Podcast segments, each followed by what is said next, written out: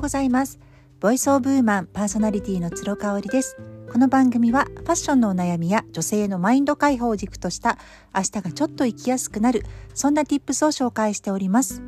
はい今日から2月ですね。今日はあのメルマガにも書きましたが水亀座の新月を迎える日となりプラスチャイニーズニューイヤーですね。春節になります。去年のね春節は2月の半ばだったんですけれども私が朝ライブを意を決して始めた日でもありますので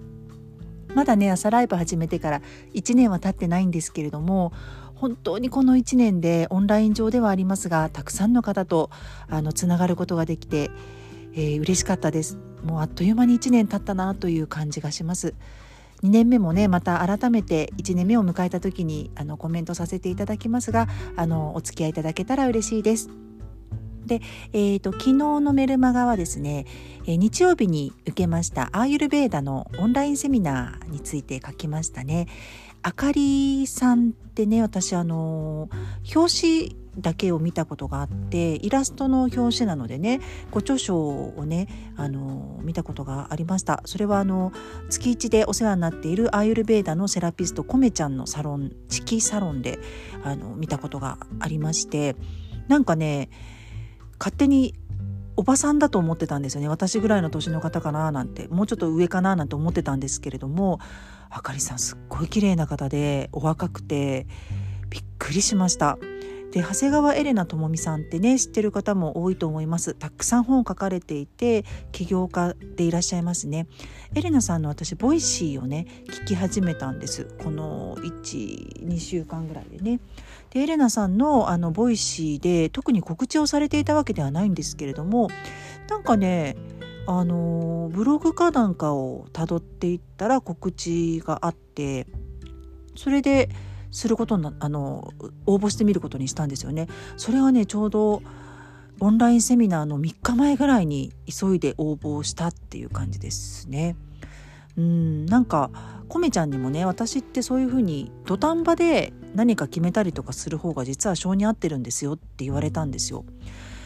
もともとこう予定をね前から前から立ててやる方が自分的には合ってると思ってたんですけどなんか年々そのね予定を前々から立ててしまうとプレッシャーに感じてしまうことが多くなった自分に気づいたんですよね。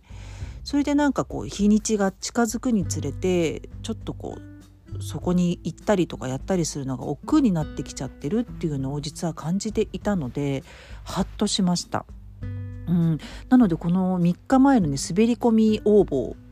がねあのすごく私にはね合っていたんじゃないかなっていうふうに思いますね。で実はね前の日すごい飲み過ぎてしまって、まあ、10時のオンラインサロンもこうあの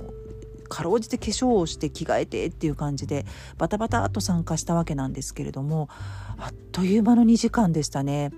何よりねお二人が本当にこう画角が強いというかお美しくってでまあエレナさんはねあの YouTube もやってらっしゃるのでお声とかお姿とか見てらっしゃる方多いと思うんですけれどもあかりさんもね本当に負けじと美しくて選ぶ言葉がね本当に愛がこもってるし信念がこもっているしん？っていう選び方が一つもなかったんですよね。これは長谷川智美さんエレナエレナさんも同じだったんですけれどもね。なんかオンラインセミナーってねこう慣れてくれば慣れてくるほどこうなあなあになりがちだと思うんですけれどもお二人はあのすごく慣れてらっしゃるような雰囲気はありました。ただ選ぶ言葉はオンラインだからっていうね感じはしなくって程よくこう緊張感を持たれていて言葉も選んでいてっていうことだったんですよね。これねやっぱりアーユルベーダっていうちょっと特殊なお題のセミナーだったからっていうのもあると思います。例えばセミナーがねお金持ちになる方法とか1億稼ぐみたいなことだとまたちょっと違ったのかもしれないなって思うんですよね。アーユルベーダって結局自己探求のツールなんですよ。私自身なぜ受けたかっていうとあの自分自身が月1アーユルベーダ受けててコメちゃんとしっかりカウンセリングをさせてもらっててなおかつさらに自分を深掘りして知りたいなってそのツールとしてアーユルベーダを活用したいなっていう気持ちがものすごく強いからなんですよね。なので比較をしたりとか競争をしたりとかっていうこととかとはちょっと距離が置けるんですよね。なので参加の方々もそういう方、ね、そういうふうに思ってらっしゃる方が多かったんじゃないかなっていうふうに私自身は思いました。うんなので、あのー、自分の願いみたいなものもねあのぜひここで、まあ、アファメーションみたいなものですよね選択するっていうあのそういうこともやってくださいっていうふうに言ってくださって、まあ、セミナーの後にすぐ私は、えー、設定しました。サンカルパっていうのはねサンスクリット語で私の決断とか私の願いっていう意味することらしいんですけれども私は人と会って知識をね、あの得て愛愛と癒しを与える人になるっていうサンカルパを立てました。でねあのー、読んでくださった読者の方から私のサンカルパはこれですっていう風にねあのフィードバックもいただけてあこういうのいいなって思いましたね。やっぱりあの良質な情報を得てそれをあのアウトプット私なりにアウトプットするとすっごくねいい波動を持ってまたフィードバックしてくださる方がたくさん出てくるっていうことなんですよね。これはね本当に参加してよかったなと思いました2022年初めて参加したオンラインセミナーでしたけれどもとってもとっても実りのある素敵な時間を過ごすことができました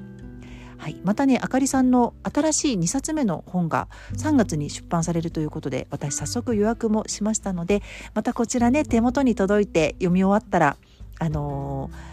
ー、シェアさせていただきたいと思いますのでよろしくお願いします。それでは今日も最後まで聞いていただいてありがとうございました。また明日。